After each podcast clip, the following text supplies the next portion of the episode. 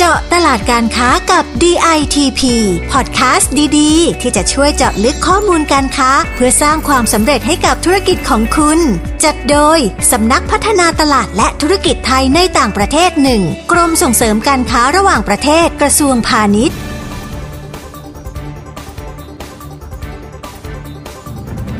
วัสดีค่ะคุณผู้ฟัง ขอต้อนรับเข้าสู่เจาะตลาดการค้ากับ DITP ซีซั่น5พอดแคสต์ดีๆ ที่จะพาไปเจาะลึกข้อมูลตลาดการค้า เพื่อสร้างความสำเร็จให้ธุรกิจของคุณค่ะอีพีนี้น้ำฝนปิยริดากิติวรการ นักวิชาการพาณิชย์ชำนาญการกลุ่มงานภูมิภาคจีน รับหน้าที่พาคุณผู้ฟังไปเจาะลึกสถานการณ์การแข่งขันการส่งออกทุเรียนไปตลาดจีนของ 4 ประเทศในเอเชียตะวันออกเฉียงใต้กันค่ะ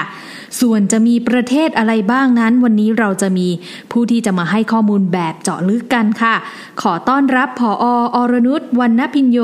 ผู้อำนวยการสำนักงงานส่งเสริมการค้าในต่างประเทศณเมืองกวางโจวสาธารณรัฐประชาชนจีน หรือผอเอค่ะ สวัสดีค่ะผอค่ะ สวัสดีค่ะน้องน้ำฝนและสวัสดีคุณผู้ฟังทุกท่านค่ะ ค่ะผอคะตามที่น้ำฝนได้เกริ่นไปแล้วนะคะ ว่าสถานการณ์การส่งออกทุเรียนไปยังตลาดจีนในตอนนี้เนี่ยมี4 ประเทศจากเอเชียตะวันออกเฉียงใต้ที่กำลังต่อสู้กันอยู่ในตอนนี้เนี่ยคงต้องให้ผออช่วยเฉลยแล้วอะค่ะว่า มีประเทศอะไรบ้าง แล้วก็การแข่งขันในตลาดทุเรียนจีนตอนนี้เนี่ยความดุเดือดเข้มข้นเนี่ยมากน้อยแค่ไหนคะค่ะต้องบอกก่อนนะคะว่าที่ผ่านมาในตลาดทุเรียนของจีนเนี่ยไทยเราเป็นผู้ส่งออกทุเรียนสดไปจีน เป็นรายแรกแล้วก็เป็นรายใหญ่ที่สุดเลยค่ะ ค่ะ มีสัดส่วนการครองตลาดทุเรียนของจีนมากที่สุด เพราะก่อนหน้านี้จีนอนุญาตให้นำเข้าทุเรียนสดจากไทยเท่านั้นค่ะค่ะ จากข้อมูลในปี 2565 นะคะ จีนมีการนำเข้าทุเรียนทั้งหมด 825,000 ตันอืมเป็นทุค่ะเรียนที่มาจากไทย 780,000 ตันเลยค่ะโอ้แต่ตอนนี้นะคะต้องบอกว่าสถานการณ์เริ่มมีการเปลี่ยนแปลงแล้วค่ะ เพราะว่าจีนมีการอนุญาตให้นำเข้าทุเรียนสดจากประเทศอื่นเพิ่ม ทำให้มีการแข่งขันในตลาดสูงขึ้นค่ะ โดยประเทศที่จีนนำเข้าทุเรียนก็จะมีประเทศไทยเวียดนาม ฟิลิปปินส์และมาเลเซียค่ะ โอ้โห เป็นคู่แข่งที่อยู่ใกล้ตัวเราทั้งนั้นเลยนะคะพอเอ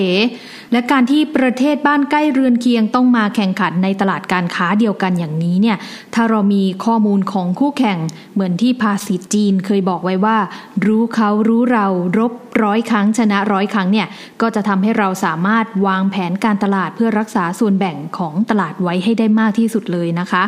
แล้วไม่ทราบว่าตอนนี้เนี่ยสถานการณ์การผลิต แล้วก็ส่งออกทุเรียนจากแต่ละประเทศเข้ามาในตลาดจีนเนี่ยเป็นยังไงบ้างคะพออเรามาเริ่มกันที่เวียดนามกันก่อนเลยดีไหมคะ ค่ะได้ค่ะก็เวียดนามนะคะ ถือว่าเป็นคู่แข่งรายใหม่ของไทยที่น่าจับตามองอย่างมากเลยค่ะ เพราะว่าเวียดนามได้เริ่มส่งออกทุเรียนไปยังตลาดจีนอย่างเป็นทางการมาตั้งแต่เดือนกันยายน 2565 ค่ะค่ะโดยจีนอนุญาตให้สวนทุเรียน 51 แห่งนะคะ แล้วก็บริษัทบรรจุภัณฑ์ทุเรียนอีก 25 แห่งของเวียดนาม สามารถส่งสินค้าเข้ามาในตลาดจีนได้ค่ะ ซึ่งทุเรียนของเวียดนามมีข้อได้เปรียบในการแข่งขัน ที่สำคัญคือเรื่องต้นทุนการขนส่งต่ำและราคาต่ำค่ะเพราะว่าใช้เวลาการขนส่งจากเวียดนามไปจีนเพียงแค่หนึ่งวันครึ่งเท่านั้นเองค่ะอืมการ ที่ใช้เวลาในการขนส่งสั้นนะคะ ก็จะทำให้สามารถเก็บทุเรียนที่มีความสุกที่พอดีไปขายในจีนค่ะซึ่งเป็นที่นิยมของคนจีนมากค่ะอืมทุเรียนของเวียดนามเลยสามารถทำราคาในตลาดได้ค่อย ๆ สูงขึ้น และเมื่อส่งทุเรียนไปขายได้ผลกำไรดี ก็ทำให้เกษตรกรชาวเวียดนามหันมาปลูกทุเรียนกันมากขึ้น โดยเฉพาะทางภาคใต้ของเวียดนามค่ะค่ะเมื่อพื้นที่เพาะปลูกเพิ่มขึ้นนะคะ ผลผลิตก็เพิ่มขึ้นมากด้วยค่ะ โดยในปี 2565 ที่ผ่านมา การส่งออกทุเรียนของเวียดนามมีมูลค่าถึงเกือบ 400 ล้านเหรียญสหรัฐเลยค่ะอืมค่ะ ในจำนวนนี้นับเป็นการส่งออกไปจีนถึง 300 ล้านเหรียญสหรัฐแล้วค่ะ ก็คือเกือบ 100%เลย ถ้าดูจากตัวเลขเหล่านี้แล้วก็เชื่อว่าการส่งออกทุเรียนของเวียดนามไปยังจีน ก็น่าจะมีการเติบโตอย่างต่อเนื่องค่ะโอ้ฟังจากที่พอเอพูดแล้วนะคะ เวียดนามเนี่ยถือเป็นคู่แข่งที่มาแรงแล้วก็น่ากลัวทีเดียวเลยนะคะ คุณผู้ฟัง ทั้งด้านกำลังการผลิต การขนส่ง แล้วก็เรื่องของราคาสินค้าด้วยเนี่ย เราคงจะต้องจับตามอง แล้วก็ติดตามความเคลื่อนไหวสถานการณ์การส่งออกทุเรียนของเวียดนามไปจีนอย่างต่อเนื่องเลยนะคะ ทีนี้เราไปต่อกันที่ฟิลิปปินส์กันต่อเลยดีไหมคะพอเอ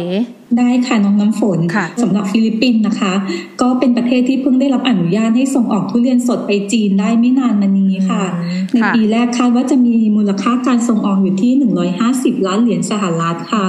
สำหรับการปลูกทุเรียนในเชิงพาณิชย์ของฟิลิปปินส์เริ่มจากการนำเข้าพันธุ์ทุเรียนของไทยไปปลูก แต่ด้วยสภาพแวดล้อมที่ต่างกันนะคะ ก็เลยทำให้ทุเรียนการกลายพันธุ์ค่ะ ทุเรียนของฟิลิปปินส์ก็เลยต่างจากของไทยมากค่ะและถือว่าเป็นพันธุ์ใหม่ในตลาดจึงทำให้ยังไม่ได้รับความนิยมมากในตลาดจีนค่ะ ค่ะ แล้วก็ถ้ามองจากปัจจัยต่างๆแล้วนะคะ ฟิลิปปินส์ยังถือว่ามีข้อเสียเปรียบในการแข่งขันกับไทยและเวียดนามอยู่ค่ะ ทั้งในเรื่องของขนาดการผลิต แล้วก็การพัฒนาอุตสาหกรรมการส่งออกทุเรียน รวมถึงเรื่องของช่วงฤดูการผลิตที่แตกต่างกับไทยและเวียดนาม จึงทำให้ไม่สามารถแข่งขันในเรื่องของราคาได้ค่ะ ค่ะ ฟังแบบนี้แล้วเนี่ย ฟิลิปปินส์ก็อาจจะยังไม่ใช่คู่แข่งขันที่น่ากลัวหรือเปล่าคะผอค่ะ แต่ว่ายังไงเราก็อย่าพึ่งประมาทนะคะ เราต้องคอยติดตามสถานการณ์กันต่อไปค่ะ คุณผู้ฟังพอเอกคะยังมีมาเลเซียอีกประเทศหนึ่งใช่ไหมคะ ที่เข้ามาแข่งขันในตลาดทุเรียนของจีนนะคะสถานการณ์ตอนนี้เป็นยังไงบ้างอะคะค่ะใช่ค่ะน้องน้ำฝนก็สำหรับมาเลเซียเนี่ยก็เป็นคู่แข่งที่มีอยู่เดิมอยู่แล้วนะคะคะซึ่งมาเลเซียเนี่ยตอนนี้ก็ยังไม่มีการส่งออกทุเรียนสดมายังตลาดจีนค่ะ ยังเป็นการส่งออกในรูปแบบของการแช่แข็งในตัวเจนเหลวเท่านั้นค่ะค่ะโดยมาเลเซียส่งออกทุเรียนแช่แข็งไปจีนถึงร้อยละเจ็ดสิบเก้าเลยค่ะ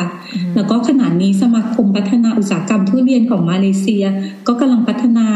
ส่งเสริมแบรนด์และควบคุมคุณภาพทุเรียนให้ดียิ่งขึ้นเพราะมาเลเซียก็ยังต้องแข่งขันกับไทยแล้วก็เวียดนามอยู่ค่ะ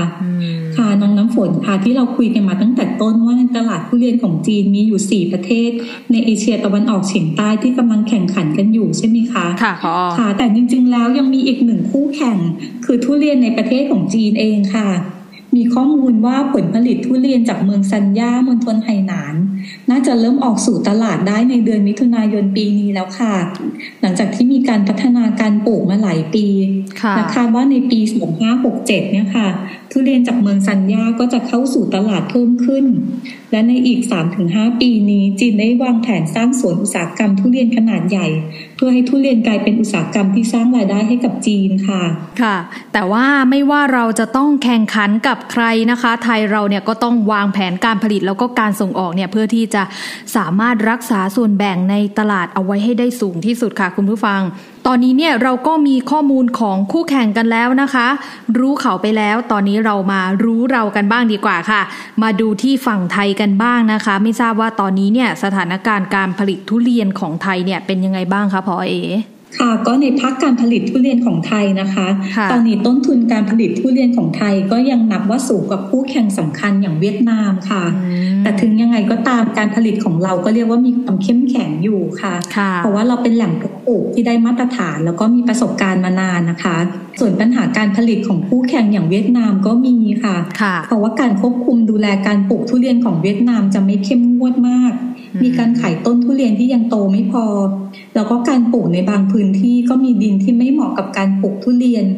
ทำให้ในหลายพื้นที่ทุเรียนไม่สุกดีหรือไม่มีเนื้อค่ะค่ะ ซึ่งเรื่องนี้ก็อาจจะส่งผลต่อภาพลักษณ์ของทุเรียนเวียดนามได้ค่ะ ซึ่งเราต้องศึกษาข้อผิดพลาดของคู่แข่งไว้ด้วยนะคะ เพื่อจะไม่ให้เกิดข้อผิดพลาดแบบนั้นค่ะค่ะ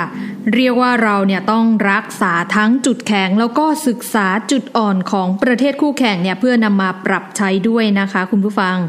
เท่าที่ฟังกันมาทั้งหมดเนี่ยถือว่าการแข่งขันในตลาดทุเรียนของจีนในตอนนี้เนี่ยค่อนข้างดูเดือดแล้วก็รุนแรงเลยนะคะ เพราะเอมีคำแนะนำอะไรเพิ่มเติมสำหรับผู้ประกอบการไทยบ้างไหมคะ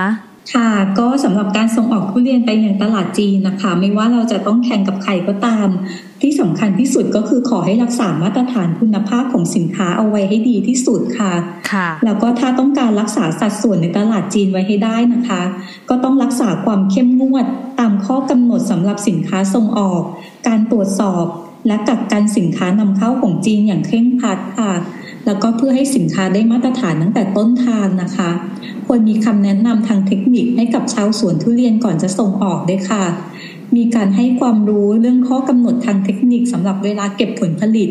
การกำหนดอายุก่อนส่งออก คุณภาพส่งออก แล้วก็หน่วยงานต่าง ๆนะคะ ที่เกี่ยวข้องกับการส่งออกทุเรียนไปจีน ก็ต้องร่วมมือกันค่ะ เพื่อสร้างภาพลักษณ์ที่ดีให้กับทุเรียนไทย เพื่อส่งเสริมให้ทุเรียนไทยมีศักยภาพในการแข่งขันในตลาดจีนได้ต่อไปค่ะค่ะ เห็นด้วยมากๆเลยค่ะพออ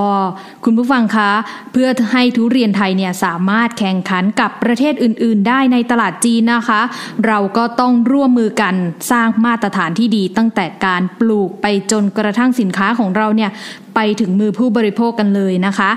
สำหรับ EP นี้เนี่ยเราก็ได้จอดลึกข้อมูลการแข่งขันส่งออกทุเรียนไปตลาดจีน แล้วก็ได้รับคำแนะนำที่เป็นประโยชน์มากๆเลยนะคะ วันนี้ต้องขอขอบพระคุณผอเออรนุชเป็นอย่างสูงเลยนะคะ ที่มาร่วมพูดคุยกับเราในวันนี้ค่ะ ขอบคุณค่ะผอเอค่ะยินดีมากๆเลยค่ะน้องน้ำฝน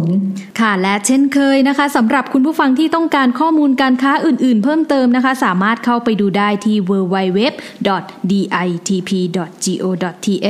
หรือโทรไปสอบอบถามที่สายด่วน 1169 ก็ได้ค่ะ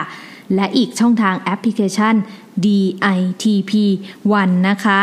ฝากทุกท่านกดดาวน์โหลดไว้ในมือถือด้วยค่ะ เพื่อไม่ให้พลาดข้อมูลข่าวสาร แล้วก็กิจกรรมส่งเสริมการค้าต่างๆ ของกรมเรานะคะ